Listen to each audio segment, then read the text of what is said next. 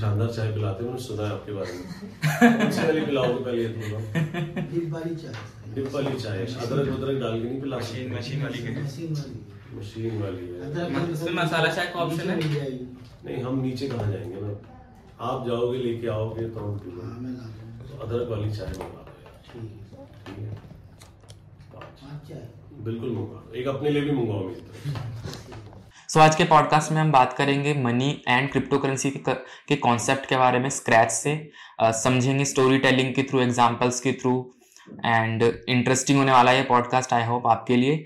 And if you are listening on Spotify make sure you follow us on Spotify and ये आप YouTube पे देख रहे हो तो प्लीज़ सब्सक्राइब कर लो ऐसे इंटरेस्टिंग पॉडकास्ट आने वाले हैं। So without any further do let's start the podcast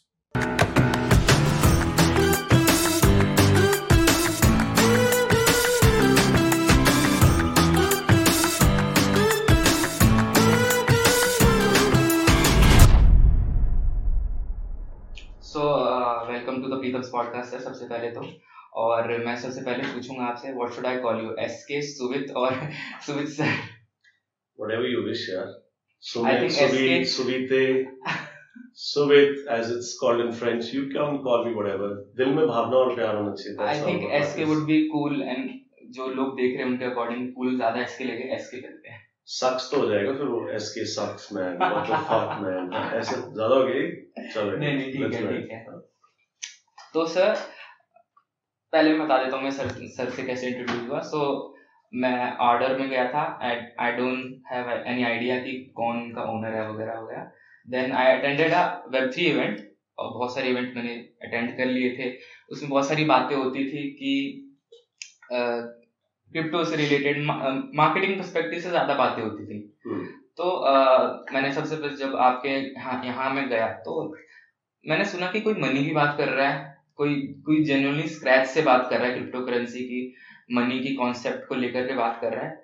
उसी टाइम मैंने सोच लिया था यार इस बंदे में नॉलेज है इसको लाना पड़ेगा लगता है। So nice तो देन उसके बाद एक और मैंने देखा इवेंट में आपको तो लकीली आपने मुझसे पूछा थैंक यू सर और सबसे पहले मैं जानना चाहूँगा सर कि what's your definition of money Wow. You want to keep this so serious, huh? Definition of money. so ठीक है as you feel uh, so अगर definition of money की बात करें तो money is only a language it's an information system okay which propagates uh, the transfer through bits because आज के date में सब digital but if you want to understand core principles of money कि money के तीन aspects क्या हैं वो आपको textbook definitions में मिल जाएगी it should be a store of value a unit of account and a medium of exchange but if I go even further deeper philosophically, what money really actually is. Okay So money जो है basically एक language in my opinion. It's an information system, great. It's a medium of exchange or transfer mechanism or store value, even better. But ये रट्टू धोते वाली बातें हैं किताबी कीड़ों वाली ठीक है मनी एक लैंग्वेज है मेरे हिसाब से। जितने ज़्यादा लोग एक लैंग्वेज बोलते हैं उतनी वो लैंग्वेज प्रेवलेंट हो जाती है। जैसे कि आज इंग्लिश लैंग्वेज सबसे ज़्यादा प्रेवलेंट लैंग्वेज है अक्रॉस द इंटरनेट आज से बहुत पहले चले जाओ लाइक 2000 इयर्स बैक तो you do not even have literally gold and silver coins आने शुरू हुए थे। बट उससे भी और पहले चले जाओगे लाइक अफ्रीका में तो वो बीड्स यूज़ करते थे। Yeah i think uh, some see- uh, some shells something भी बाद में आए थे सबसे पहले बीच थे सीशल्स उसके बाद में दस गोल्ड सिल्वर फिर बीच में कॉपर या लेड इंगॉट्स इवन जब एग्रीकल्चरल टाइम था हम्म, तो लोग अपनी गाय भैंसे भी एज अ मनी यूज़ करते थे कि यार मेरे पास गाय है। This is like money you know and I can lend that money और I can give it you for sale price और व्हाटएवर चिकन पोल्ट्री इस तरीके की चीज़ों को भी लोग मनी कहने का मतलब ये है कि money is a language okay the more people speak that language, the more that money gains importance. Like now, fast forward in today's time. So today's time is all based on the current monetary system, which is basically the uh, US dollar acting as the world's reserve asset or biggest currency, which has the maximum amount of trade. 80% of global trade happens. Then you have, uh, you know, different baskets of other different currencies, which are, you know, floating against the dollar. Mhm. And plus, you have this monetary system, which is basically debt based. So debt based monetary system का मतलब क्या है? It's simple. कि जितना भी पैसा आज के डेट में एग्जिस्टेंस में आता है that comes through the banking system when the bank lends you money now bank lends you money against collateral that collateral could be a government bond that collateral could be your house that collateral could be any other asset but eventually when the bank creates money and mark my words this is creation of money that's why I word use the word create the bank creates money as an entry into its ledger which says that now I owe from Mr. Preetham, जिनको मैंने ये पैसे दिए हैं, this much of money, and the collateral is the underlying uh, asset that the bank holds against that money. And this is basically creation of new dollars or creation of new rupees that comes into the system, which adds to the monetary base Mhm. which is already existing. ये suppose कर लो आज India के अंदर banks ने करीब let's assume दो करोड़ करोड़ रुपए इशू कर रखे हैं एज अ डेट तो दैट्स द बेस अगर उसके ऊपर एक करोड़ क्लोज या उसके ऊपर अगर एक करोड़ रुपए और आपके नाम पर उन्होंने डाल दिए तो वो दो करोड़ या दो करोड़ करोड़ नहीं आप कैलकुलेट कर लेना। That that monetary base is increase this is how money is created in today's world अब बताओ। एंड अभी आया तो वैसे टू थाउज़ेंड नाइन में क्रिप्टो करेंसी लेकिन आपकी इंट्रोडक्शन कैसे हुई क्रिप्टो करेंसी को लेकर? कब आपने देखा अरे ये क्या नई चीज़ आ रही है? मनी के कॉन्सेप्ट में नई चीज़ आ रही है। हाउ मतलब ये कैसे इंट्रोड्यूस हुआ इससे? आप स्ट्रेट पॉइंट पे आते हो ना सीधे क्रिप्टो के ऊपर आ गए क्रिप्टो पॉडकास्ट तो नहीं? okay. So point is कि whether we actually call cryptocurrency as currency hmm, whether we call cryptocurrency as a crypto asset hmm, or whether we call it as a crypto network crypto का मतलब तो simple है क्रिप्टोग्राफिकली provable and verifiable ठीक है ना तो crypto को हटा देते हैं अभी cryptographically verifiable and provable concept is basically based on the math stream of cryptography There is a SHA-256 hash function which basically links every block in the blockchain to the next block, and that has to be decoded by the miners or the validators, which then actually are able to process that information and tell them that yes, this is uh, the true uh, information which is coming out of the internet. नहीं तो otherwise just एक example दे रहा हूँ कि मैं internet पे एक wallet खोल के बैठा हूँ आपने भी एक वॉलेट खोल लिया मैंने आपको कुछ पैसे भेजे हम्म, तो वो कौन प्रूव करेगा कि पहले मेरे वॉलेट में पैसे थे या सपोज़ कर लो चलो आपने प्रूव कर लिया कि मेरे वॉलेट में पैसे थे अब अगर मैंने वही पैसे आपको भी भेज दिए और आपके कैमरा स्टाफ में से किसी और को भेज दिए तो कैसे पता चलेगा कि वही पैसे मैंने दो बार ना भेज दिए? So this is what bitcoin actually solve as a first crypto currency और क्रिप्टो एसेट और क्रिप्टो नेटवर्क अब इस पे भी आ रहे हैं। This is basically called the problem of double spend और एक और प्रॉब्लम है जो बिटकॉइन ने सॉल्व करी थी that is called the Byzantine general now just एक एग्जांपल देके आपको समझाना because I think hmm, people understand examples I think they love stories उनको अ, उनको स्टोरी फॉर्म में समझाओ या फिर किसी भी ऑडियंस को तो अ, उनको मज़ा भी आता है उनको अच्छा भी लगता है। चलो Story- स्टोरी फॉर्म में। ही समझा। हाँ। ठीक है? सपोज़ कर लो कि आप महाराणा प्रताप हो। ओके थैंक यू सर नहीं बड़ी कठिन मुश्किल ज़िंदगी रही थी उसकी। थैंक यू बोल रहे हो सोच समझ के बोल रहे हो। ओके ठीक है? घास खा के ज़िंदगी जी थी तो प्लीज़ आप वो करना नहीं चाहते हो आई एम वेरी श्योर ठीक है? बट सपोज़ कर लो कि आप महाराणा प्रताप हो और आपने अकबर की फोर्ट के ऊपर आगरा में अटैक कर दिया। और चार तरफ़ से आपकी चार अलग अलग सेना के जो सेनापति हैं जिनको हम जनरल्स कहते हैं वो चार अलग अलग डायरेक्शन से आपके ऑर्डर्स की वेट कर रहे हैं कि सर कितने बजे अटैक करना है? ओके तो आपने 12 बजे का टाइम मुकर कर दिया। दोपहर को 12 बजे लोग थोड़ा सा सुस्ता रहे होंगे या नमाज़ पढ़ रहे होंगे जो भी है चलो इस टाइम पे हम अटैक करते हैं। अब जो आपने मैसेज भेजा वो आपके जन जो मैसेंजर्स होते थे उस हम्म। टाइम पे जिनको गुप्तचर क्या कहते आई हैं थिंक दूध कहते हैं। दूत दूत वेरी गुड सो दूत आपने भेजा तो वो दूत जो है आपके चारों जनरल्स तक पहुँचा। हम्म। या पीछे से अकबर ने उसको ट्रैक कर लिया और अपना दूध बैठा दिया उसको मार के। ठीक है ना? और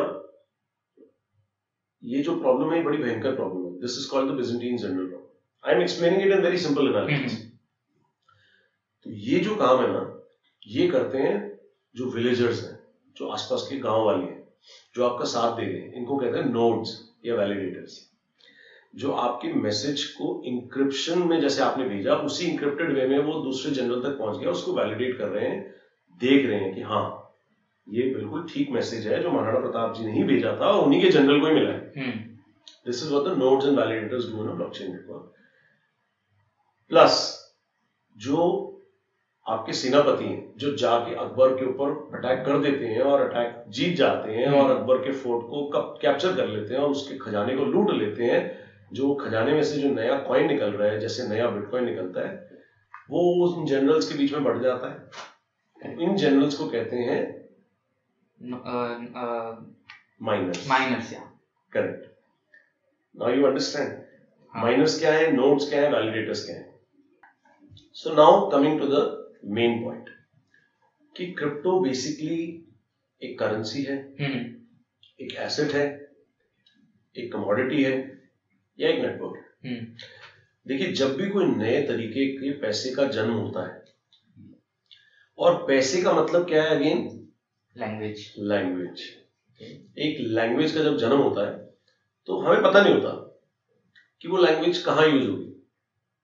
किसी ने नहीं सोचा था कि कंप्यूटर लैंग्वेज में सबसे ज़्यादा डोमिनेट करेगी जावास्क्रिप्ट क्योंकि उससे पहले जावा भी आई थी।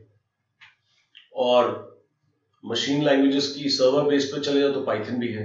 हम्म, और अगर आज बैकएंड ब्लॉकचेन रिलेटेड लैंग्वेजेस है तो सबसे इंपॉर्टेंट लैंग्वेज है रस्ट मेरे हिसाब से। और रस्ट से ही अब निकली है मूव भी जो एक नए प्लेटफॉर्म्स है एप्टोस एंड सुई विच आर यूजिंग सो पहले पता नहीं होता कि वो लैंग्वेज कहाँ यूज़ होगी कैसे यूज़ होगी। लेकिन जैसे जैसे वो लैंग्वेज पॉपुलर होती जाती है हम्म, लोग उसके अंदर कुछ ना कुछ कमियाँ या कुछ ना कुछ नुक्स निकालते हैं। हम्म, जैसे सॉलिडिटी के लोग आज नुक्स निकाल रहे हैं कि ये बड़ी सिंपल लैंग्वेज है क्लासेस है इनहेरिटेंस है प्लस इसमें उतनी हाई लेवल ऑफ़ कंकरेंसी नहीं है जो भी।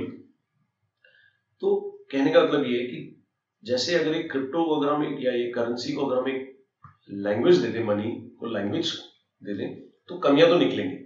और कभी बार ये भी नहीं पता था उसका यूज़ केस क्या है। हम्म, तो यूज़ केस अगर तो सिर्फ़ पैसा स्टोर करना है कि यार मेरे पैसे की जो वैल्यू है वो कम नहीं हो तो that's called store of value जिसमें सबसे इंपॉर्टेंट जो क्रिप्टो एसेट है जिसको मैं कमोडिटी ज़्यादा मानता हूँ it's a synthetic money commodity which is called bitcoin अगर आप क्रिप्टो को एज अ मनी को जो है आप ट्रांसफ़र और मीडियम ऑफ़ एक्सचेंज की तरह समझते हैं। हम्म, तो उसमें इन्फ्लेशनरी थोड़ा सा होना ज़रूरी है।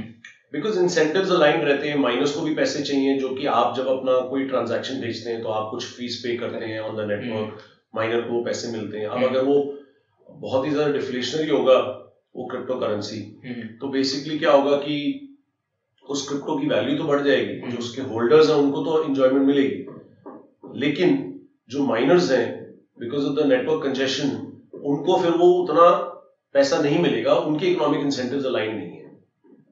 तो हल्का इन्फ्लेशन ही होना पड़ता है जैसे आज की फिएट करेंसीज हैं। तो अगर आप उसको यूटिलिटी दे रहे हो as a transfer mechanism as a as a unit of exchange तो in that sense let's say Ethereum हो गया हाँ। या सोलाना हो गया या हम्म। पॉलीगॉन हो गया। हम्म, तो इन जो क्रिप्टो करेंसीज हैं इनको आप more like message bus systems मान सकते हैं। ओके अब what do I say by message bus system basic concept ये है बस में बैठे। हम्म, ठीक है? कहीं भी जाना तो टिकट तो लगेगी। करेक्ट करेक्ट तो वो ये टिकट है। अब टिकट तो कितनी भी इशू हो सकती है आगे चल के ठीक है? कॉन्सेप्ट ये है कि इकोनॉमिक वैल्यू आपको प्रदान कर रही है। आप पॉइंट ए से पॉइंट बी पे जा रहे हैं बस के अंदर अगर समझें।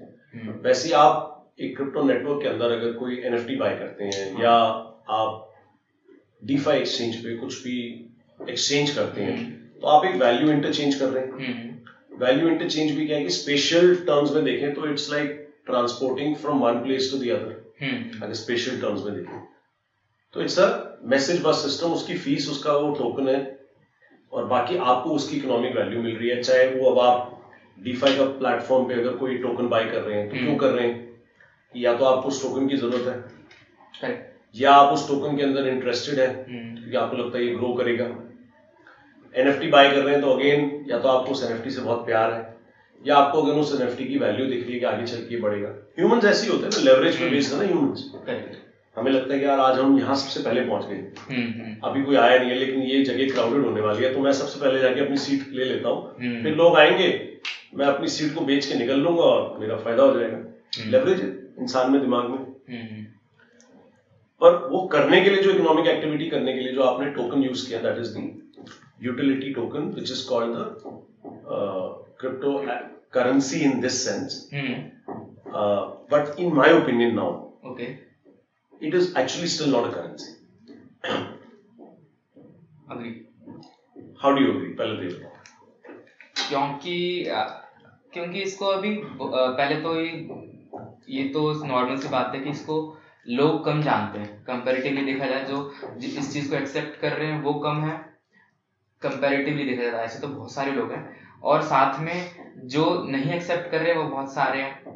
और इसकी जो यूटिलिटी है वो कुछ स्पेसिफिक चीज़ों को लेकर ही कोई एक्सेप्ट कर रहा है कोई नहीं कर रहा है। तो मैं इसको पार्शियली मानूँगा कि क्रिप्टो करेंसी कुछ लोग मान रहे हैं कुछ लोग नहीं मान रहे हैं अगर मैं नॉर्मली बताऊँ तो मेरे पॉइंट ऑफ़ व्यू अब मैं बताता हूँ। हम्म। देखो करेंसी का मतलब ये है पहले ये समझो। हम्म। आज इंडिया में इंडियन रुपी है। हम्म।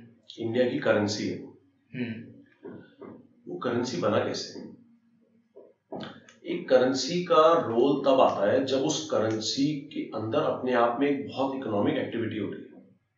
आज अगर देश की दस करेंसीज मर जाए हम्म। तो इंडियन रुपी भी थोड़ा हो सकता है गिर जाए कि हो सकता है? कोई फाइनेंशियल क्राइसिस है तो इंडियन रुपी जैसे गिर भी रहा है डॉलर्स हाँ। के। लेकिन इंडियन करेंसी मरेगी नहीं। क्यों नहीं मरेगी? क्योंकि आज भी आप ये जो चाय खरीदी आपने हम्म। ठीक है ना? वैसे तो हमारे रेस्टोरेंट बड़ी अच्छी चाय मिलती है लेकिन आपने कहा कि मुझे अदरक वाली पीनी है। तो अभी शेफ्स आए नहीं थे सुबह सुबह का टाइम है। हाँ। आपने बाहर से मंगवाई तो चाय। वे हम ये शूट कैसे कर रहे हैं ये तो पॉइंट क्या है कि आपने ये अदरक वाली चाय तो मंगवा ली।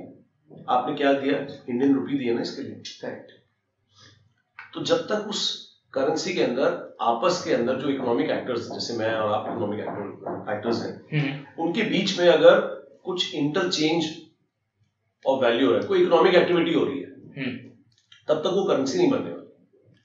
तो वो इंडियन करेंसी कभी बनने नहीं वाली। बिकॉज़ इंडिया के अंदर जितने भी लोग हैं उससे इकोनॉमिक एक्टिविटी कर रहे हैं। चाय वाला चाय बेच रहा है रेलवे वाला रेलवे की सामान बेच रहा है टिकट बेच रहा है एयरप्लेन वाले यूज़ कर रहे हैं। So enormous use cases of that currency economic activity हो रही है। अब क्रिप्टो के अंदर भी अगर उसको करेंसी बनना है ना हम्म हम्म हम्म। तो उसके अंदर बहुत सारी इकोनॉमिक एक्टिविटी होनी बहुत ज़रूरी है। सिर्फ़ एक मिलियन लोग अगर पाँच मिलियन में से उसको यूज़ कर रहे हैं तो I don't call it even a currency at this moment you getting my point now या what I call it is basically the birth of a network. कि बेसिकली अगर आप नेटवर्क की बात करते हैं ठीक है? तो नेटवर्क के अंदर अगर एक ही आदमी के पास एक सेल फ़ोन है तो उसकी कोई वैल्यू नहीं क्योंकि वो किसी से बात ही नहीं कर सकता। अब दो की वैल्यू दो के पास सेल फ़ोन है तो वो आपस में बात कर सकते हैं। हम्म हम्म। बट अगर आप एक लाख लोगों के पास सेल फ़ोन है तो one to the power of n plus one मतलब one to the power of one lakh और ten to the power of one lakh sorry hmm. की यूटिलिटी है कि they can all talk between hmm. So the network grows exponentially which is also called metcalfe's law. you're getting my point hmm so basically i would call this new form of money which people call as cryptocurrency hmm as basically a crypto network okay the more number of participants in the network the more exponentially the value of that network grows so अभी क्या है हम लोग उस new nascent stage से निकल रहे हैं जिसको वैल्यू ऑफ डिस्पेयर भी कहते हैं I think it is called l- law of diffusion of uh, I think something जो accept करती है एक product at uh, I don't know एक एक ग्राफ होता है मैं बता देता हूँ। एस कर्व्स की बात कर रहे हो या मेटकाफ लॉ की बात कर रहे हो? क्योंकि दो ही ग्राफ्स हैं इसमें जो इंपॉर्टेंट है। बाकी अगर क्रिप्टो की अ, आपको डिसेंट्रलाइजेशन क्वेश्चन समझने हैं तो जिनी कोएफिशिएंट और लॉरेंस कर्व्स है और नाकामोटो कोएफिशिएंट है। But just in terms of adoption models of networks generally जो सबसे ज़्यादा प्रचारित जो मैप्स है वो बेसिकली यही दो है। One is the network is Metcalfe's law जिसको हॉकी स्टिक मूवमेंट भी कहते हैं धीरे धीरे करके नेटवर्क ऐसे हॉकी स्टिक की तरह हम्म। बढ़ता है अभी जो वैल्यू ऑफ़ डिस्प्ले से चल रहा है एक दो ही है इसके अंदर जो बहुत इंपॉर्टेंट है हम्म, या एस कर्व कहते हैं जिसको early adopters Right, right, right, right. Adopters and the late and then right. It goes like this मैं ये लेट की बात कर रहा था हाँ तो उसको कहते हैं तो कहने का मतलब ये है कि this is a network which is taking shape Okay. It all depends कि इसकी अडॉप्शन कितनी देर में आती है और कितने लोगों की आती है। And believe me the window of opportunity is very small always but if your crypto currency और crypto network enthusiast let me tell you it is actually growing faster than the internet That's all I can say. So, अब नई चीज़ है definition कुछ भी दो। हम्म। Meaning समझ में आना चाहिए right. अगर मीनिंग समझ में आ गया और आप उस ट्रेन के ऊपर लैच कर गए as an early adopter hmm. As an early innovator तो बहुत बढ़िया है नहीं करे तो बाद में करोगे तो भी बढ़िया है बहुत बाद में करोगे तो people who have been early proponents of this will dump on you because they will make its Comparatively they will make comparatively outsized returns. Hmm, अब whether you want to do this or not, or whether you feel this is shit, or whether you feel कि ये तो बेकार है, हम्म, that is a discussion also where we can actually discuss if you want. And I can give you a good reason, pros and cons, why it will work and why it will not work. आप किससे शुरू करना चाहते हो? पहले देख लेते हैं why it will not work सो बात करते हैं कि why it will not work. I personally feel that there are only two or three core issues why it will not work. If we were to say it will not work. Number one, हम्म, आपको लगता है कि यार we don't need any such you know privacy और any such freedom of transaction क्योंकि जो government ने जो ऑलरेडी एस्टैब्लिश्ड यूपीआई रेल्स बना रखे हैं बैंकिंग सिस्टम है बहुत अडेप्ट है हम्म, and it's quite fast correct. And even अगर मुझे बाहर पैसा भेजना है यूएस जो मैं क्रिप्टो के अंदर अगर भेजता हूँ तो वो एक सेकंड में चला जाता है पर बैंक के थ्रू भेजता हूँ तो चार दिन में जाता है but I am okay with it people feel कि यार I'm okay with it. And also because the government says it is not legal tender, so why should I get into this? So वो डर है आपके अंदर, वो भी एक बात अलग है. और प्लस इस सॉफ्टवेयर की लोगों को समझ नहीं है, नॉलेज नहीं है और हर आदमी कंफर्टेबल नहीं है जब तक उसका यूआई यूएक्स बहुत अच्छा नहीं हो जाता. तो अगेन विंडो ऑफ़ अपॉर्चुनिटी कम जैसे मैंने बताया. या फिर आपको लगता है कि यार ये बिल्कुल ही स्पेकुलेटिव एसेट्स हैं जिनकी कोई अंडरलाइंग वैल्यू नहीं है। हम्म, बिकॉज़ गवर्नमेंट ने तो इनको एक्सेप्ट किया नहीं है। हम्म, एंड जब तक गवर्नमेंट के ऊपर हमारा ट्रस्ट है तब तक मैं क्यों इस फालतू की अनाप शनाप स्पेकुलेटिव चीज़ों के अंदर पढ़ूं? ठीक है ना? These are three four things which I personally feel कि which hold the general public वो उस लक्ष्मण रेखा को ब्रेक नहीं करना चाहते और कोई करना भी नहीं चाहिए। एटलीस्ट अगर आप क्रिप्टो के अंदर काम भी कर रहे हैं तो you should do it in the legal way जैसे सरकार ने बोला। That is my sincere suggestion to everybody having said that अब बात करते हैं कि वाई इट विल वर्क और इसके अंदर बहुत सारे कॉन्सेप्ट है मेरे दिमाग में जो मुझे लगता है कि I could be biased but I personally feel कि ये ये करेगी काम। उसका रीजन एक ग्लोबल है। फास्ट है। एक सेकंड में पैसा है। परमिशनलेस है। किसी से पूछने की ज़रूरत नहीं है। कोई बैंक नहीं जाना कोई फॉर्म नहीं भरना। Most importantly it's more political अब वो पॉलिटिकल क्या है? देखो आज की डेट में जो वर्ल्ड का डेट टू जीडीपी रेशियो है वो बहुत हाई हो चुका है। मतलब आपको जस्ट एक एग्जांपल दे रहा हूँ दैट अगर आपके ऊपर एक करोड़ रुपए का अब एक एग्ज़ाम्पल ही मतलब एनालॉजी से ही समझा हाँ। एक करोड़ रुपए का आपका साल का बिज़नेस है। हम्म, और आपके ऊपर चार करोड़ रुपए का ऑलरेडी लोन है जिसपे अगर नॉमिनल छह सात परसेंट इंटरेस्ट भी मान के चलूँ हम्म, ठीक है तो अट्ठाईस लाख रुपए साल का हो गया। अब एक करोड़ के बिज़नेस में आपके बाकी के भी तो खर्चे ठीक है ना? आना जाना रहना खाना पीना ट्रांसपोर्टेशन बहुत सारे खर्चे और भी हैं। या स्टाफ की सैलरीज या वट एवर रेंट वगैरह। तो क्या आप अट्ठाईस लाख रुपए का इंटरेस्ट भर सकते हो? आपसे सवाल है। एक करोड़ के बिज़नेस पे रेवेन्यू पे क्या आप अट्ठाईस लाख रुपए का इंटरेस्ट भर सकते हो? थोड़ा सा हार्ड रहेगा। थोड़ा सा? 28 परसेंट मार्जिन का है किसी इंडस्ट्री में? वही तो। आपको तो सिर्फ़ इंटरेस्ट कॉस्ट भरनी है 28 परसेंट की। बाकी भी चीज़ों को तो छोड़ ही दो। हम्म, शायद इकोनॉमिक्स में अभी आप but let me be honest नहीं हो पाएगा। The debt to GDP ratio the most of the advanced countries मतलब आज अगर वर्ल्ड का जीडीपी 90 ट्रिलियन डॉलर्स है तो global debt is around 400 trillion dollars private and public मतलब सरकारी प्लस निजी दोनों मिला के। It's impossible to pay back. The monetary system is designed in such a way, as I told you, जब bank loan देता है तो it's hmm. Debt creation model तब वो डेट इतना बढ़ चुका है कि there is no way to unwind it there is no way to pay it also तो it's like a catch twenty two situation अब कैसे पे करोगे? इतने लोन के ऊपर इतना इंटरेस्ट तो बेसिकली इसके अंदर अब इकोनॉमिक्स के फंडे आते हैं। बिकॉज़ मैं इकोनॉमिक्स ऑनर्स हूँ तो मैं अच्छा से समझाने की कोशिश कर हाँ बिल्कुल। या तो आप इसको इन्फ्लेट करोगे। जैसे आजकल आप देख रहे हो ना इन्फ्लेशन चल रहा है। जो हो रहा है हाँ। हो रहा है? हम्म, क्यों हो रहा है? बिकॉज़ कोविड आया फेडरल रिज़र्व ने बहुत सारे डॉलर्स और यूरोपियन कमर्शियल बैंक ईसीबी ने बहुत सारे यूरोज और जापानीज बैंक ऑफ़ जापान ने बहुत सारे येन फ्लड कर दी मार्केट हम्म, फ्लड क्या किया बेसिकली गवर्नमेंट बॉन्ड्स और कॉर्पोरेट बॉन्ड्स ही बाय किए। लेकिन जब आप गवर्नमेंट का बॉन्ड बाय कर लेते हो तो आपने उसकी डेट को मोनेटाइज कर लिया। या कॉर्पोरेट की बॉन्ड्स को बाय कर लेते हो तो कॉर्पोरेट के पास फ्री कैश फ्लो आ गया क्योंकि हम्म। उनका बॉन्ड बाय हो गया। अब उस कैश फ्लो से वो कुछ और करेंगे। तो जब वो कुछ और करेंगे तो उसमें भी कुछ खर्चा करेंगे। जब वो कुछ और खर्चा करेंगे तो वो लोगों तक ट्रिकल डाउन होगा। हम्म, तो इसलिए जब ये पैसा बहुत जल्दी से तेज़ी से हाथ बदलता है वेलोसिटी ऑफ़ मनी जिसे कहते हैं So then, what happens is it leads to inflation.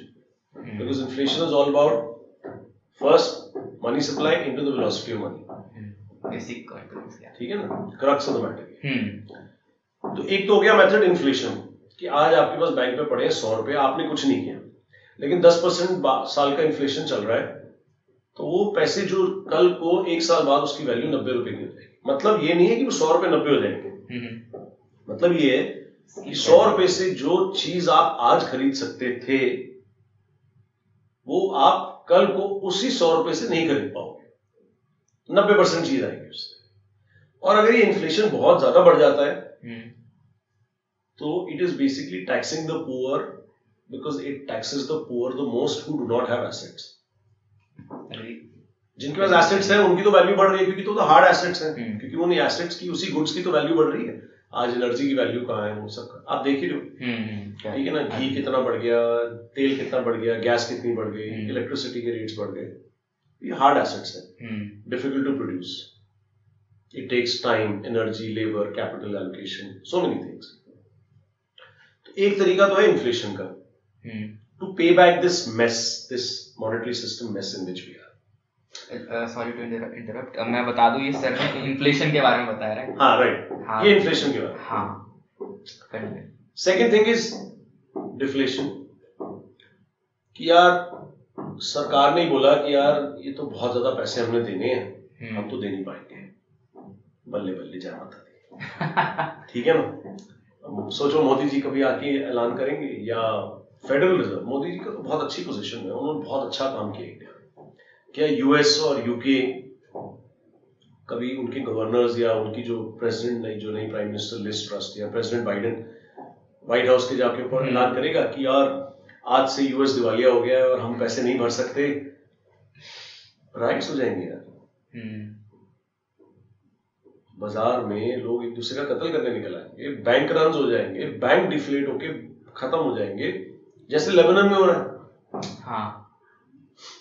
Lebanon में इन्फ्लेशन बहुत हाई है बैंक्स ने पैसा देना बंद कर दिया, उन्हीं के कस्टमर्स का जिनका सेविंग्स था, वो अपने पैसे लेने के लिए बंदूक चला रहे हैं बैंक के अंदर जाके। मतलब ऊपर फायर कर रहे हैं, अभी तक ऐसी घटना नहीं मिली कि मार मूर के लेके जा रहे हैं but that's robbery but any which is point is कि अपना पैसा निकालने के लिए भी उनको हथियार उठाने पड़ रहे तो बेसिक आइडिया ये है कि डिफ्लेशन इम्पॉसिबल है for the people in power to accept and to declare कि वो कल को कहें कि हम तो दिवाली हो गई जी हमारे पास नहीं है। हमारे पास सप्लाई कि खत्म। पूरा वाइंड अप होने देते हैं सिस्टम हाँ। को वाइंड डाउन होने देते हैं। बिकॉज़ उसमें राइट्स तो बेसिक आइडिया यही है कि ये दो ही तरीके हैं in terms of the people in power now comes the third way and I am talking very ideological the third way is a peaceful way of getting more adoption into the crypto networks hmm. and thereby making those networks which are global, permissionless, transparent, and which can grow their network effects like the Metcalfe's law to that extent that they become the dominant currencies in the world. And people start to transact in them. And then they become uh, currencies, actual currencies, like not only the message bus utilities I'm talking about or the crypto networks, they become actual currencies. This is the most peaceful way mm. of you know going from one system and transitioning into the other. Whether this will happen or this will not happen, it's a tug of war.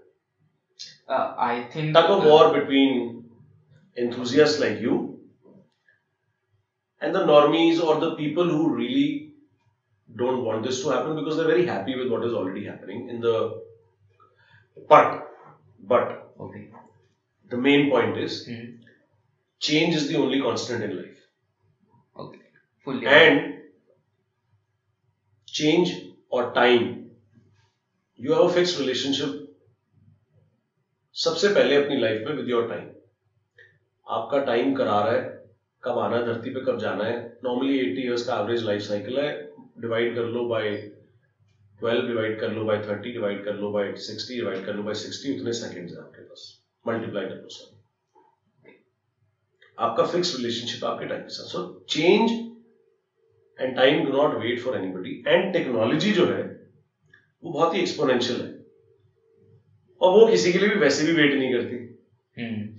जो genius Vadodara के अंदर बैठ के coding कर रहा है अपने computer पे और एक नया प्रोटोकॉल लॉन्च कर रहा है और वो protocol could be the new Twitter or could be the new uh, Facebook or mm. whatever, Shopify or cryptocurrency, whatever. It's he's not going to wait for you, and he has all the tools today to do it.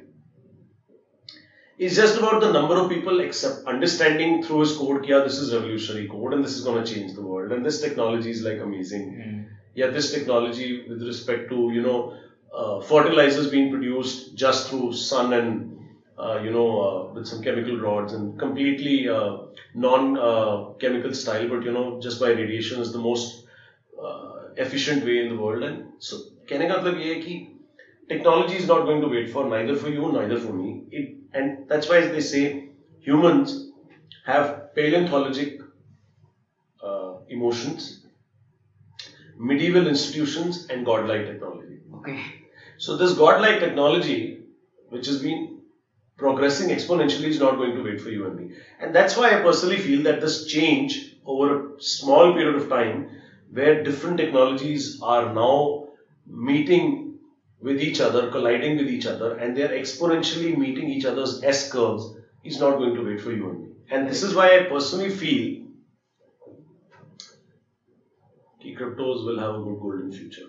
I personally feel that unless and until we have like all the governments banning all cryptos at the same time, and which I see the probability is very low because it's game theory. जैसे आज L Salvador अपना currency नहीं है dollar के ऊपर dependent था हम्म। Dollar की value बढ़ती जा रही है उनकी करेंसी डिवैल्यूएट हो रही है तो उनको लगता है कि यार आज मैं अगर बिटकॉइन ले लेता तो जो 10 साल में डॉलर के अगेंस्ट भी नारा करते 200 परसेंट पर एनम बढ़ा है तो शायद मैं 10 साल में आगे अपनी जनता को कहा ले जाऊँगा? या ईरान है जिसके ऊपर सैक्शन है यूएस से तो वो कहता है मैं आज क्रिप्टो की माइनिंग करके क्रिप्टो के रिवॉर्ड अपने पास रख क्रिप्टो में ट्रांजेक्शन करूँ. बेसिकली गेम थ्योरी चल रही है। So unless all the nations come together I personally feel that the only way is for crypto to go up but there will be lots of हाँ it's like waves कि nothing goes up like a straight you know line it all goes like waves. okay. So these are the pros and cons. मैं एक add करना चाहूँगा। कुछ countries में accept कर रहे हैं लोग as legal tender I don't know government उनको परमिशन दे रही कि नहीं पर I think in South Africa कुछ के कुछ कंट्रीज़ में जहाँ पर उनकी करेंसी uh, स्टेबल नहीं है। दे आर यूजिंग बिटकॉइन तो वो भी प्लस पॉइंट हो सकता है जिन कंट्रीज़ में अ, जिन कंट्री की इकोनॉमी अच्छी नहीं है। तो वो क्रिप्टो करेंसी इसी की तो मैं बात कर रहा हूँ ना आपसे गेम हाँ। थ्योरी तो चल रही है। हाँ। बिटवीन डिफरेंट कंट्रीज़ सी अब एक और प्रॉब्लम भी है। हम्म, आप आपने इसकी बात करी तो इसको और डिटेलिंग में चलते हैं। आज की डेट में 80% percent of global trade is happening in dollars and dollar is the world's dominant currency you can even actually say is the world's reserve currency होता क्या है? जितनी भी कंट्रीज़ हैं जिन्होंने डॉलर डिनोमिनेटेड डेट ले रखी है अपनी कंट्री को ग्रो करने के लिए गवर्नमेंट भी तो डेट लेती है हम्म। जो गवर्नमेंट की बॉन्ड्स होते हैं वो क्या होता है? गवर्नमेंट के लिए डेट हम्म। जिसको बैंक्स या प्राइमरी इंस्टीट्यूशंस बाय करते हैं। हाँ। And they call it like pristine collateral क्योंकि ये गवर्नमेंट बॉन्ड्स हैं। क्योंकि गवर्नमेंट के पास ताकत है गवर्नमेंट के पास पैसा है। पैसा नहीं भी है तो ताकत है। ठीक है? तो कहने का मतलब ये है कि जब आप ये डेट को बाय करते हैं। अब कई गवर्नमेंट्स ने सेम डेट जो है ये डॉलर्स में ले रखी है। In fact a lot of the developing nations have taken dollar denominated debt खासकर जो साउथ ईस्ट एशियन कंट्रीज़ है। अब क्या होता है जब आपके डॉलर कर्जा ले रखा आपने डॉलर हम्म। और उसकी वैल्यू बढ़ रही है हम्म। सपोज़ कर लो आपकी करेंसी 10 परसेंट उड़ गई एक साल में। तो आपका कर्जा तो डॉलर्स के अंदर 10 परसेंट बढ़ गया आपकी लोकल करेंसी की टर्म्स में। हम्म। क्योंकि आपकी इकोनॉमिक एक्टिविटी तो लोकल करेंसी में हो रही है। हाँ। एक साल में अगर आपकी 10 परसेंट डेट बढ़ जाए घटने की बजाय तो आप कहाँ पहुंचोगे सोचो। अभी ब्रिटेन में भी क्या हुआ? जो एकदम अभी हाल फ़िलहाल जो क्राइसिस हुआ है क्या हुआ था? पता है आपको? बेसिकली हुआ ये था कि great bound great British pound GBP denominated debts बहुत लोगों ने ले रखी थी। उनके पेंशन फंड्स ने भी जो उनके इन्वेस्टमेंट बैंक उनके पेंशन फंड्स को बेची हुई। हम्म। ठीक है जो बॉन्ड्स होते हैं हाँ। सरकारी अब पाउंड जो है हल्का हल्का स्लिप हो रहा था। ऊपर से यूके की जो प्राइम मिनिस्टर साहिबा हैं जो नई नई आई हैं मोहतरमा जी उन्होंने कहा कि भाई हम यूके को बहुत पावरफुल नेशन बनाएँगे और हम ये करना है वो करना है। तो हम सबसे पहले क्या करेंगे कि हम टैक्सेशन कम कर देंगे। ओके। और आपकी एनर्जी कॉस्ट को 2000 डॉलर 2000 पाउंड पे कैप कर देंगे। उसके ऊपर जो भी एनर्जी कॉस्ट उसका गवर्नमेंट मोनेटाइज करेगी basically by issuing more debt तो ये सुन के जितने भी विशेषज्ञ थे जो इकोनॉमिस्ट और जो जो market participants sorry to interrupt ये आप थोड़ी सिंपलर में बताओगे उन्होंने क्या किया। ऐसे यंग लोग देख रहे हैं उनको लगेगा कि क्या बात है। नहीं मैं आपको समझा देता हूँ कि उन्होंने पॉपुलिस्ट मेजर लिया हम्म।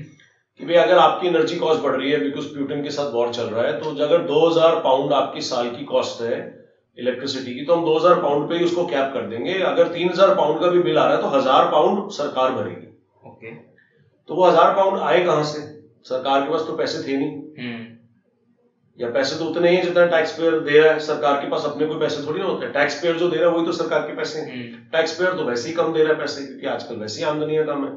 तो ये हज़ार पाउंड को सरकार कैसे मोनिटाइज करेगी? बाय इशूइंग मोर डेट और उस डेट को कौन बाय करता है? वही इन्वेस्टमेंट बैंक्स जो आगे फिर उन पेंशन बैंक पेंशन फंड्स को दे देते हैं या पेंशन फंड्स इनके पास लोगों की प्राइवेट सेविंग्स लगी हुई है जो उसको स्टॉक मार्केट में लगाते हैं इनके पास होती है ये debt getting my point again हम लेकिन लेकिन अगर वो मार्केट पार्टिसिपेंट्स पेंशन फंड्स या वो जो इन्वेस्टमेंट बैंक्स हैं वो ये देख के समझ रहे हैं कि ये जो सरकार कर रही है ये बेवकूफाने हरकतें हैं। ये हज़ार पाउंड आएँगे कहाँ से? हम्म। फ्री के थोड़ी ना है पैसे तो कहीं से तो लगेंगे। अच्छा फिर उनके फाइनेंस मिनिस्टर साहब ने नए नए जो पॉइंट उन्होंने भी एक बड़ी बड़ी कहते हैं ना महारताना हरकत करी है। क्या करा? उन्होंने कहा कि we'll cut down the taxation rate भाई सरकार के पास वैसे ही पैसे नहीं है टैक्स से ही पैसे आते हैं वो टैक्स रेट भी कम कर देंगे।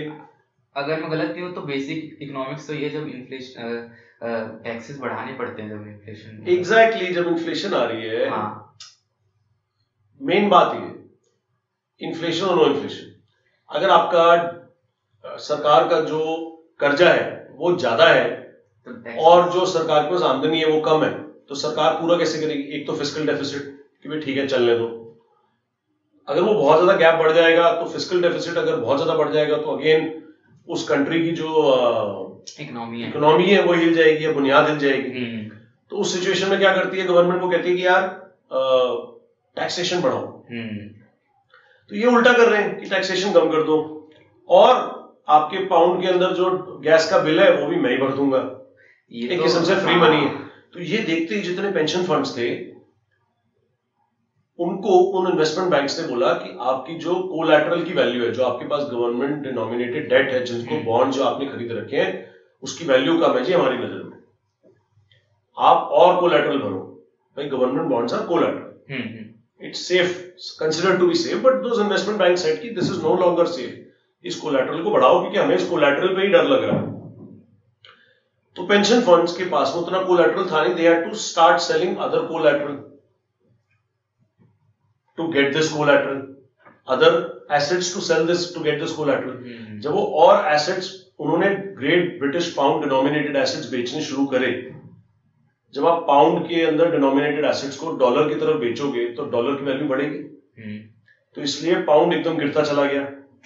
डॉलर बढ़ता चला गया।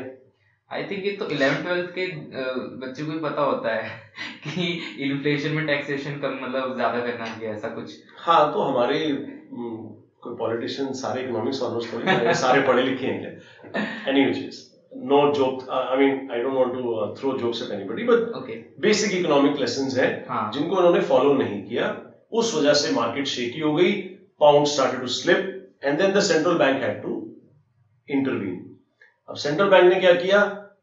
खुले में कहा कोई दिक्कत नहीं हम 12 दिन में आपसे 60 बिलियन डॉलर 60 बिलियन पाउंड के बॉन्ड्स खरीद लेंगे आप हमें दो।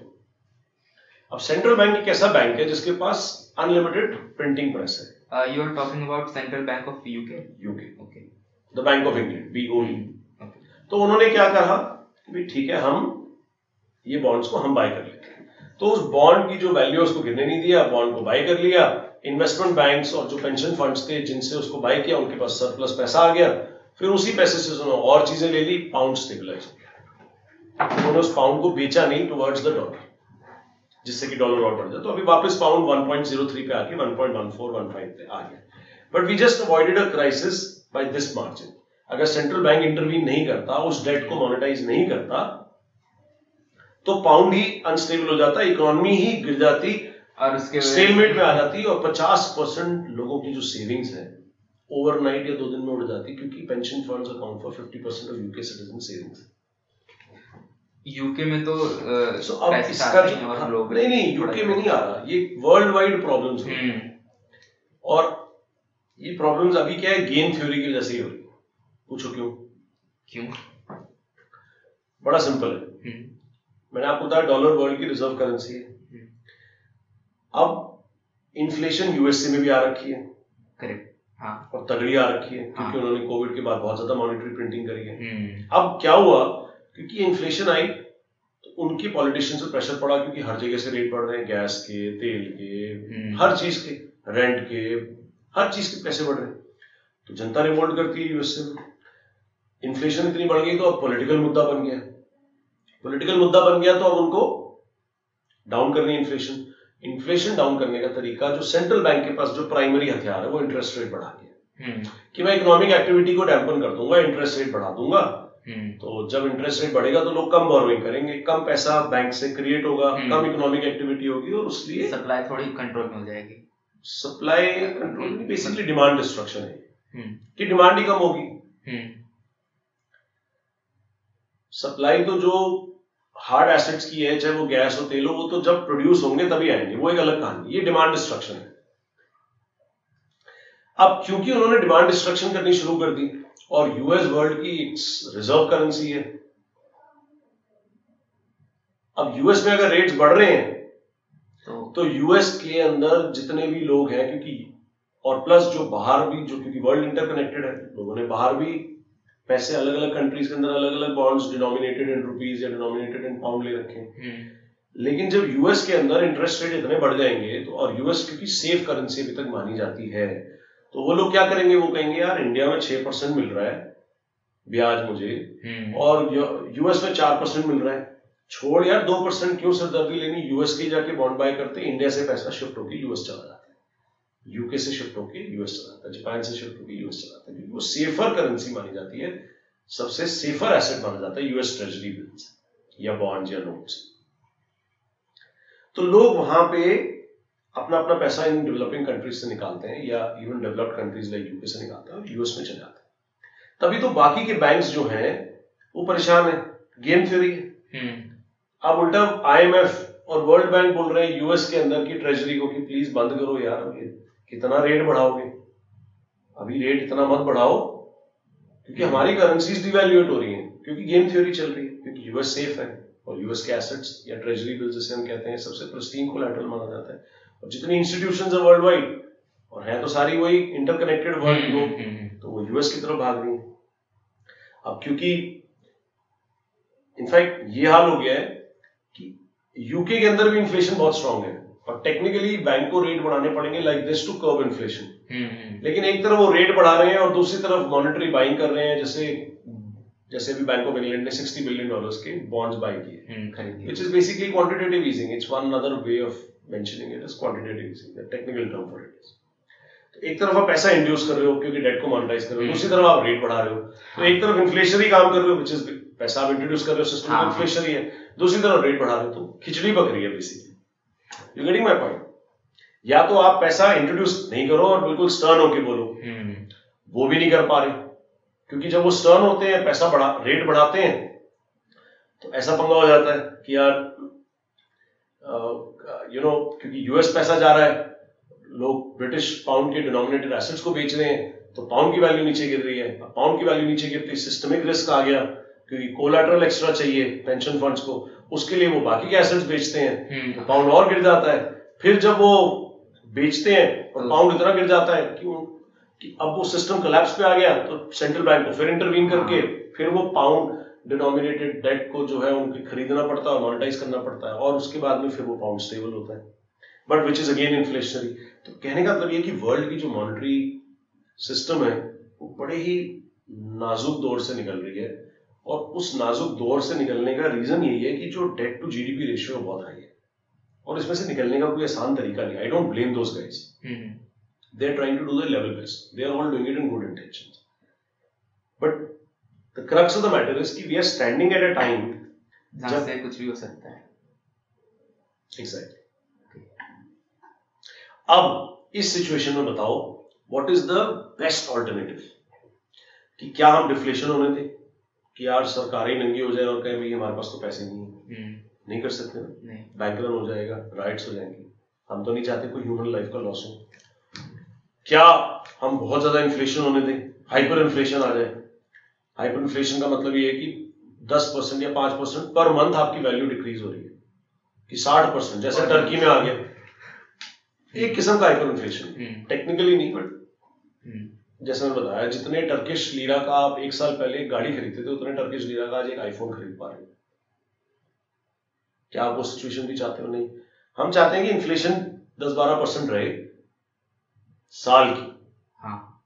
और साथ साथ एक ट्रांजिशनरी सिस्टम आ जाए जो कि क्रिप्टो करेंसीज का है या क्रिप्टो एसेट्स का है या कमोडिटीज का है as I call them crypto networks का है। जो उसको टेक ओवर कर ले। हम्म, और ये जो डेट है इन्फ्लेट अवे हो। जाए inflate away in the sense कि अगर 10 परसेंट वैल्यू आपकी गिर गई करेंसी की एक साल तो आज सौ रुपए आपके अकाउंट में पड़े हैं उसके बाद आप नब्बे रुपए के सामान खरीद सकते हो एक साल बाद।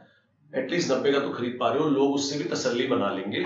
जो बहुत ज़्यादा जागरूक हो चुके हैं वो क्रिप्टो की तरफ़ जा रहे हैं बिकॉज़ उनको लगता है कि क्रिप्टो बढ़ सकता है वैल्यू में। क्योंकि जब ज़्यादा ज़्यादा लोग घुसेंगे तो ऑब्वियसली वैल्यू बढ़ेगी। हम्म, हम्म, और यहाँ मेरे पैसे की बैंक में पड़े पड़े पैसे कम हो रहे हैं वैल्यू कम हो रही है।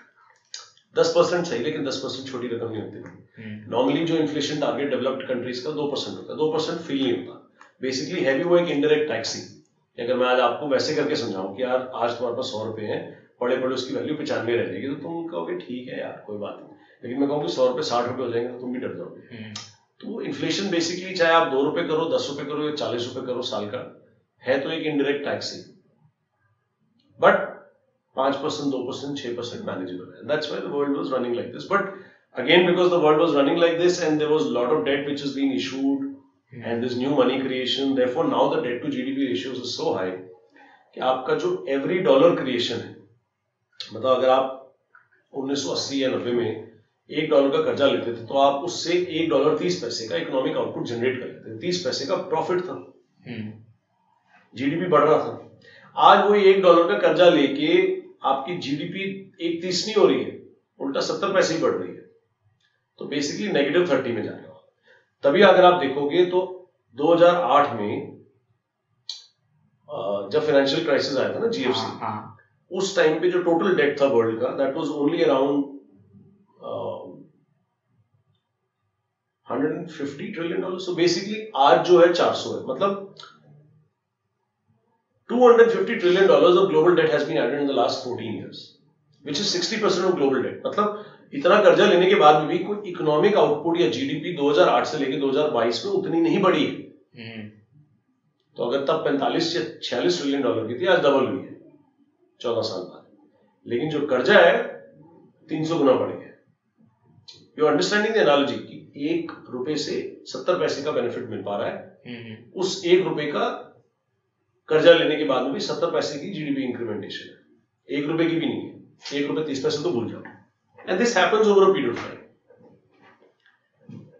ये फंडा हो रखा है। तो ये जो जिस परिस्थिति में आज हम खड़े हैं हम्म, उसमें कोई आसान रास्ता आगे नहीं है मैं ये आपके श्रोताओं को श्रोता मतलब the viewers because I can stop talk in not stop I don't stop okay I can talk in English as Other well as language. Hindi. So the that we are in a very precarious, very dangerous situation which can lead anywhere. And this system has to reset.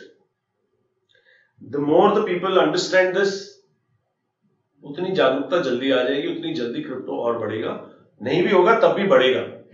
In my opinion I I might not be biased I in fact I might be biased little bit but what I am speaking is still the truth because there is no other way out of this monetary system as you can see yourself agree I am not the pride person to say but मतलब ये चीज़ हमें economics में normally पढ़ाई जाती है तो break even point पे आने के लिए जो भी पॉइंट्स नॉर्मल जो बुक्स में वही कर लें तो वही काफ़ी होगा।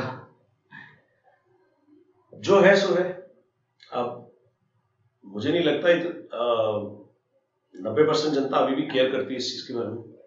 Because you start to care when things go wrong and then you start to see ये क्या हो गया? मेरे पैरों के नीचे ज़मीन निकल गई you know and all that stuff and then all of a sudden everybody's consciousness gets evoked and then they start to question the government ये आपने क्यों किया? अरे भैया गवर्नमेंट ने कुछ नहीं किया। गवर्नमेंट में तुम होते तुम भी यही कर रहे होते। Because it's human tendency. Hmm In fact, is to blame kudos to Mr. Modi. उन्होंने हर चीज़ का रेट बढ़ने दिया। फालतू के लारे लप्पे नहीं लगाए। गवर्नमेंट की पॉलिसीज़ को स्ट्रॉन्ग किया। नीचे की जो जनता है उनको सशक्त बनाने के लिए गवर्नमेंट की स्कीम्स भी लॉन्च करी। ऊपर वाली जनता को सिर्फ़ लारे लप्पे लगा के दिया कुछ नहीं। क्योंकि देते तो फिर कहाँ से पैसे लाते वही डेट मोनेटाइजेशन इंडिया का डेट टू जीडीपी रेशियो आज बहुत कम है। हम्म। ये महापुरुष जो आए हैं ये इंडिया के लिए बहुत बढ़िया काम कर रहे हैं और ये इंडिया को इंडियंस के हो सकता है चाहते हुए तरीके से नहीं लेकिन इंडिया को बहुत आगे पहुँचाने की कोशिश कर रहे हैं। With sound economic principles today India is in fact in a very beautiful situation we have the demographics hmm so many people less than 30 years of age who are talented, who are educated, knowledgeable, skillful, collaborative. We don't have too very too high debt to GDP ratios कि आज talent भी क्या कर लेगा अगर इतना महँगा सामान हो जाए या डेट टू जीडीपी रेशियो इतना हाई हो जाए कि आप सस्टेन ही नहीं कर सकते। इंडिया के पास पैरेलल इकोनॉमी भी है कैश वाली इंडिया के पास एक हाउस होल्ड इकोनॉमी भी है जो बीवी आपके आपसे पैसे बचा के चुपचाप सेव कर लेती है जो कभी रेनी डे के लिए बच जाते हैं। इंडिया के पास गोल्ड भी है जो कि हार्ड एसेट है जिसकी वैल्यू सबसे ज़्यादा बढ़ेगी अगर बहुत ज़्यादा हाइपर इन्फ्लेशन आ गई या डिफ्लेशन आ गई। Gold will maintain its purchasing power parity तो इंडिया के पास बहुत अमेजिंग कॉम्बिनेशन है। Low debt to GDP ratio Excellent demographics good skill sets good physical management by the government younger generations again demographics Yeah, का ही part हो yes. गया and amazing minds at technology we can create real cool shit stuff and we can collaborate in doing that hmm, so मुझे लगता है हमारा future बहुत amazing है this decade belongs to India in my opinion because all the other countries I don't want to use this word are badly fucked up You can use is badly fucked up.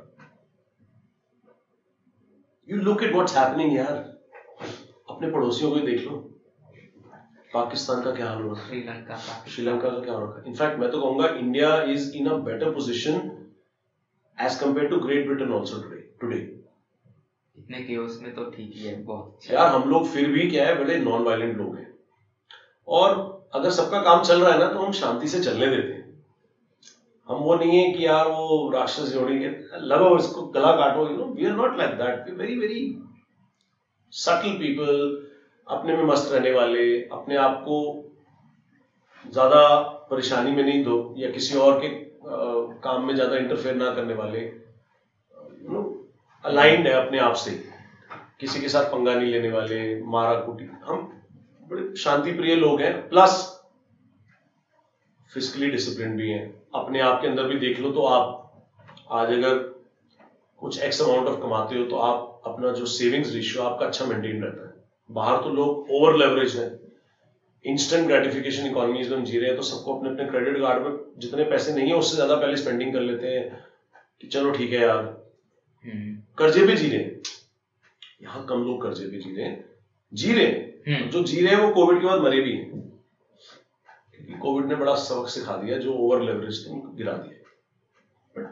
जो पहले से savings चल, लेके चल रहा था, वो कैसे बचा है दो साल? सेविंग्स ही बचा है कोविड के बाद। तो इंडिया का फ्यूचर बहुत अमेजिंग है मेरे हिसाब से। देयर इज़ सेइंग कि इन्फ्लेशन अगर लोग कहते हैं सोशल मीडिया पे या फिर यूट्यूब पे ओवरऑल ग्लोब में कि इन्फ्लेशन को समझो और सिर्फ़ अप्रिशिएटिव एसेट्स लो।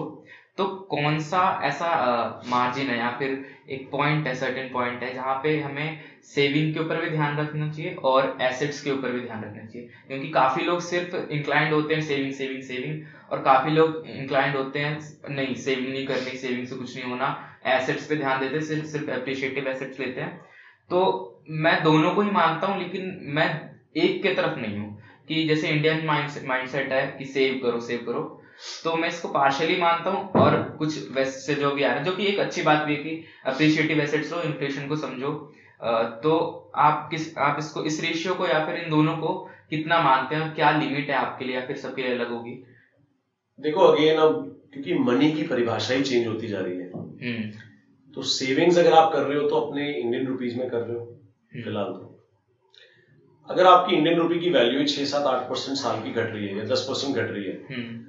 तो ऑब्वियसली आपको भी डर लगा रहेगा कि मैं सेव कर रहा हूँ मेरे को चार परसेंट ब्याज मिल रहा है सर हम्म। लेकिन दस परसेंट तो इन्फ्लेशन है। तो मेरी तो उल्टा पैसे की वैल्यू छह परसेंट गिर रही है।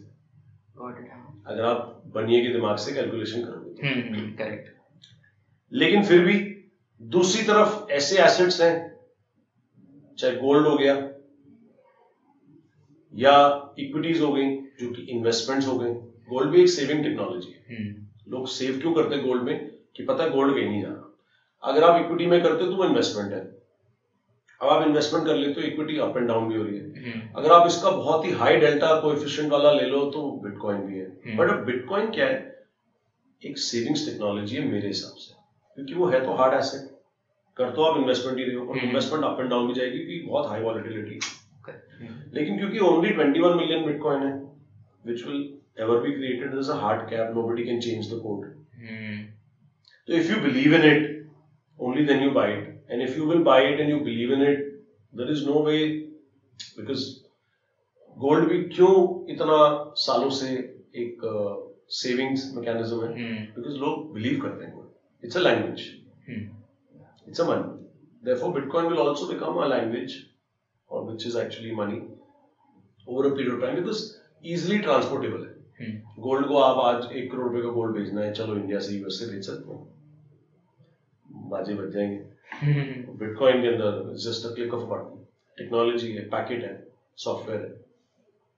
But software which is independent of government software which is permissionless which is being run by nodes across the world by mining equipment miners who are running mining farms across the world independent है। And China ने ban करके भी देख लिया जबकि China सबसे authoritative country सबसे draconian country मानी जाती है। हम्म। उसने भी बैन करके देख लिया तब भी कुछ नहीं हुआ। गेम थ्योरी है। तो कहने का मतलब ये कि मनी की जब परिभाषा बदल रही है तो क्या आप उस नए मनी में भी कुछ इन्वेस्टमेंट करके देखना चाहोगे? Just for the sake of चल देख लेते हैं। एक परसेंट दो परसेंट पाँच परसेंट दस परसेंट अपनी सेविंग्स का। नब्बे परसेंट मत लगाओ क्योंकि नब्बे परसेंट आपको जीने के लिए भी चाहिए। अगर बिटकॉइन नीचे गिर गया और चल गिर गिरा ही रहा या बिल्कुल ज़ीरो हो गया फिर क्या करो? नब्बे परसेंट मत लगाओ दस परसेंट से शुरू करो। हाँ उस दस को भी अगर आपको सेविंग्स ही करनी है तो मेरे हिसाब से पाँच गोल्ड में डाल दो पाँच उसमें डाल दो या चालीस परसेंट गोल्ड में डाल दो दस परसेंट बिटकॉइन में बाकी पचास परसेंट कैश में रखो अपनी सेविंग्स को बैंक में डालो। जैसे भी मतलब जिसका जैसे मन है।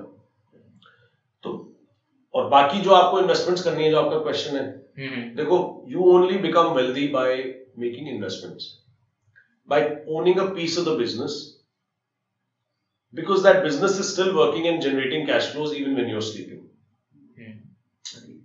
Either you build that business or you invest in such kind of business if you can't build it.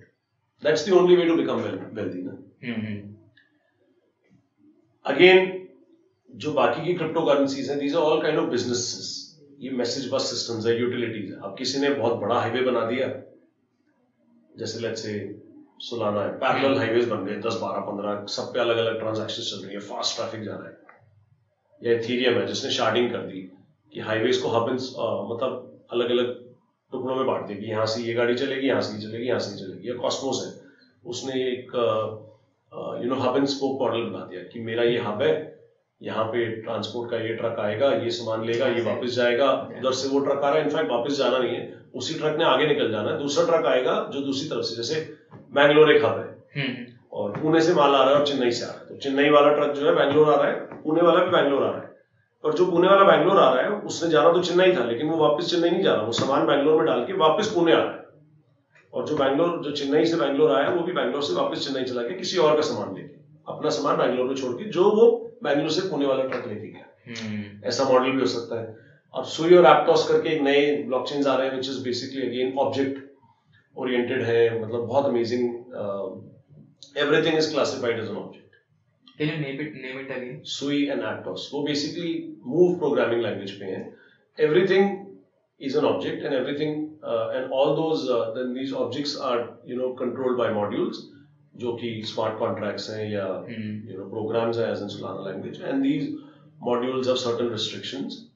you know of calling other modules because they are associated with some key store drop और uh, इस तरीके के uh, uh, uh, global function calls या global data से जो linked है global methods के वो कहने का मतलब ये है कि ये जो नेटवर्क्स हैं हाँ ठीक है ना ये नेटवर्क्स बिजनेसेस हैं जैसे आज इक्विटीज है इक्विटीज बिजनेसेस है तो ये नेटवर्क भी बिजनेसेस हैं हम्म तो अब आप या तो उस बिज़नेस को होल्ड करो और उसके अंदर अप एंड डाउन झेलो और अमीर बन जाओ वेल्थ एक्यूमुलेट कर लो। या जो पुराने बिजनेसेस इक्विटीज वाले हैं उनको होल्ड करके आगे बढ़ दो ये आपके ऊपर है। हम्म। इसमें बहुत हाई डेल्टा है is all I can say मतलब बहुत हाई वॉलिटिलिटी बिटकॉइन जैसे ट्रेड में ही 70 परसेंट वॉल एसेट है 70 टू 80 परसेंट तो ये लोग तो 95 परसेंट वॉल एसेट्स हैं कि आज सौ रुपए का तो पाँच रुपए का मिल जाएगा उतना मुर्दा इतना आप इतना मुर्दा होना चाहिए कि आप उसको झेल से द पॉइंट इज़ नहीं है तो that means you are over invested उतना इन्वेस्ट करो जितना आप लूज करने में कंफर्टेबल हो। पर अगर जीत गए तो एसिमेट्रिक रिस्क है। एसिमेट्रिक बेट है एसिमेट्रिक विन है। कॉन्सेप्ट ये। अब किसको कितना करना है? I am not a financial advisor everybody has to decide on their own But again, as I told you, two ways. Bitcoin is pure savings, just like gold, because it's a zero liability asset. And your bank accounts and your savings are also savings. I would personally suggest कि better to have good 20-25% savings and invest 75% जिसमें से भी आपको divide करना है अपने आप। किसी में कुछ किसी में कुछ किसी में कुछ depending upon your risk tolerance और अगर आपको रात को नींद नहीं आ रही है और आप रोज रात को पोर्टफोलियो देख रहे हो चाहे वो एसेट्स का हो इक्विटीज का हो बिटकॉइन का हो क्रिप्टो एसेट्स का हो क्रिप्टो करेंसीज का हो मैसेज बस किसी भी चीज़ का हो अगर रोज रात को अपनी नींद खो के आप अपना पोर्टफोलियो चेक कर रहे हो इसका मतलब आप ओवर इन्वेस्टेड हो। वो काम नहीं करता। नींद भी तो चाहिए ना खराब क्यों करनी? जो किस्मत में मिला वो लिखा वो मिल जाएगा। सो so, uh, तो ये कोई फाइनेंशियल एडवाइस तो नहीं है ऑब्वियसली हम बोल देते नो फाइनेंशियल एडवाइस तो बेसिकली व्हाट आई गॉट कि it's up to your risk tolerance right correct so इतनी हमने बातें कर ली हैं तो थोड़ी बहुत आपके बारे में बात कर लेंगे। ऑल दो बाद में एक प्रॉपर uh, आपके बारे में भी बातें होंगी क्योंकि आपके बारे में हमने ज़्यादा बातें नहीं करी हैं। तो एक आप पिक्चर क्लिक भी कर मैटर नहीं करती मेरे बारे में क्या बात करनी मुद्दा ये है कि मैसेज या मिशन क्लियर होना चाहिए। हम्म। कि लाइफ कैसे जीनी है क्या करना है और कैसे करना है। These days I, I, we are doing just crypto. We are focusing on crypto people. But later on वो बहुत लॉन्ग टर्म चीज़ है कि हम और भी निशेज में बिजनेसेस को लेकर के और भी चीज़ों को एक्सप्लोर करेंगे। अभी तो फ़िलहाल we are doing only web three personalities podcast कौन कौन से अच्छे हैं? आप कौन कौन से सुनते हो? मैंने मैंने तो नॉर्मली जहाँ से मिल जाता है वहाँ से सुन लेता हूँ। मैं कोई एक जगह फोकस वो नहीं सुनता कोई ब्लॉकवर्क्स मैक्रो अच्छा है? बैंकलेस करके बैंकलेस ब्लॉकवर्क्स मैक्रो और वेल्दियन और किटको सो so, uh, बहुत सारे ऐसे लोग हैं जो ये पॉडकास्ट सुन के और भी बहुत सारे पोर्टल्स है वीडियो के थ्रू या फिर न्यूज़ लेटर्स के थ्रू वो uh, चीज़ों को कोप अप करना चाहते हैं कि क्या चल रहा है क्रिप्टो वर्ल्ड में specially in crypto world so what are the YouTube channels और न्यूज़ लेटर यू फॉलो और यू सजेस्ट सो हम्म मैं ये कहूँगा देखो you have to start somewhere जैसे टीएलडीआर रिपोर्ट्स आती हैं कॉइन टेलीग्राफ है कॉइन डेस्क है इनको सब्सक्राइब कर लो। सो so, उनसे काफ़ी न्यूज़ आती चलती है। जो मेन स्ट्रीम न्यूज़ में तो ये वॉशिंगटन पोस्ट वगैरह ये सब हम्म। इतना नहीं बताते। अ, बाकी ये तो हो गए न्यूज़ लेटर्स और आप क्रिप्टो पॉडकास्ट में प्रीतम की पॉडकास्ट को फॉलो करें। और उसके अलावा पॉडकास्ट में अगर आप अच्छे लेवल के जाते हैं तो वो मेरे ख्याल से जैसे ब्लॉक ब्लॉकवर्क्स मैक्रो बहुत अच्छा है। अच्छे अच्छे लेवल के गेस्ट आते हैं जो माइक्रो इकोनॉमिक बातें बताते हैं, जैसे मैं आज आपको बता रहा हूँ, अगर इस चीज़ में इंटरेस्ट है।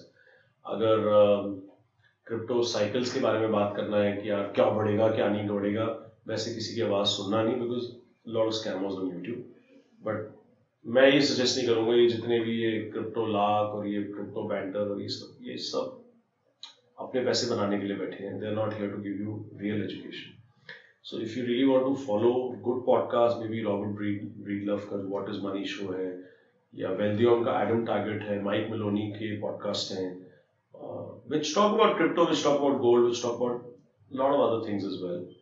And um, bankless is good uh, और एक ब्लॉकवर्क्स मैक्रो जैक फाली का है वो बहुत अच्छा है. These are the podcasts which will give you real education and then you can decide you know where you want to lead from there. And then uh, बहुत सारे लोग मिलते चलेंगे ट्विटर पे बहुत सारे लोग एक्टिव हैं। फॉलो करो उनको मेरे को भी आप कर सकते हैं। I am India crypto. Man on Twitter I am Sudeet underscore crypto हम डिस्क्रिप्शन में आपके सारे लिंक्स डाल देंगे। और व्हाट आर मतलब मैं बुक्स के बारे में पूछूँगा क्योंकि मैं रीड करता हूँ बहुत सारी बुक्स तो कौन सी बुक्स हैं बिजनेसेस या फिर इकोनॉमिक्स को लेकर के that you would suggest and यार इकोनॉमिक्स की तो बहुत सारी बुक्स हैं करेक्ट वो तो फिर इकोनॉमिक ऑनर्स वाले बच्चों हाँ। के लिए सही है I don't think your Janata is all economics honours but I would recommend that you know if you want to really understand what's happening in the world uh, there are three four books or seven books which i would really recommend first is uh, the sovereign individual by uh, i don't remember the name of the author then there is the metaverse by neil stevenson Then you have The Price of Tomorrow by Jeff Booth. Uh, you have The Network State by Balaji Srinivasan, which is just next level. Uh, एक actionable gamification है uh, I don't remember the name of the author. Uh, what else? There are a lot of books here. Uh, books का तो मुझे शौक है, but I'll I'll I'll send you. You can link it Yeah, yeah, in sure. the in the description. Yeah. So- and last two questions थोड़े interesting question थे तो मुझे मैंने सोचा ये आपसे ज़रूर पूछूँगा। तो what are the what what's the worst advice you have ever received worst advice actually ये कि जितनी एडवाइस आती है वो सारी वर्स ही हो जाती है और उसका रीजन है कि जब आप बहुत ज़्यादा एडवाइस लेते हैं ना that means you are in a societal चक्री और वो सोसाइटल चक्री में everybody wants to reinforce what they could not become on you and then also you do not become what you actually wanted to become so कहने का मतलब ये है कि you should listen to everybody but don't take it as an advice take it like just an opinion कि यार वो बोल रहा है उसका मन था उसने बोल दिया। अपने मेंटल फ्रेमवर्क को डिस्टर्ब नहीं करना। हम्म। आपको जो बेस्ट एडवाइस दे सकता है सबसे पहले वो आप दे सकते हो अपने आप को समझ के। फिर जो आपके क्लोजेस्ट लोग हैं बैठो उनके साथ। अपने पापा मम्मी के साथ भी बैठो। ब्रदर्स के साथ बैठो। जो बचपन में तुम्हारे साथ बिल्कुल वैसी थी जो आज है जो तुम्हें उसी नाम से बुलाते हैं जो तुम्हारे बचपन का था जिनका चड्डी बनियान वाला रिश्ता है थोड़ी बहुत एडवाइस उनसे ले सकते हो। बिकॉज़ दिल दिल always tell you the truth but honestly the this word advice is highly overrated. Hmm. uh, everybody has to understand from within hmm what exactly you're good at. which feels like play to you and work to others hmm and in which you can really you know uh, keep playing like people think you're doing like 80 hours of work in a week but it's just play for you and then you can leverage it and then you can build a business along with it and then you can leverage that business further and that's how you become wealthy so अब आप जैसे आज podcast कर रहे हो if you really love hmm कि यार podcast ही करना है मुझे तो करते रहो ना। आई रियली लव इट तो बस। So okay, um, if you're listening on Spotify, uh, make sure to follow, and if you're listening or watching this on YouTube, make sure to वो जो नीचे लाल कलर का बटन है ना उसको प्लीज़ प्रेस कर देना फ्री में है। तो thank you S K sir thank you so much for coming on my podcast बहुत कुछ सीखने को मिला जानने को मिला और आई होप और भी हम नेक्स्ट कुछ आगे भी पॉडकास्ट करेंगे अलग अलग टॉपिक्स पे। और बहुत ही इंटरेस्टिंग पॉडकास्ट था बहुत ही इंसाइटफुल था thank you so much thank you for you.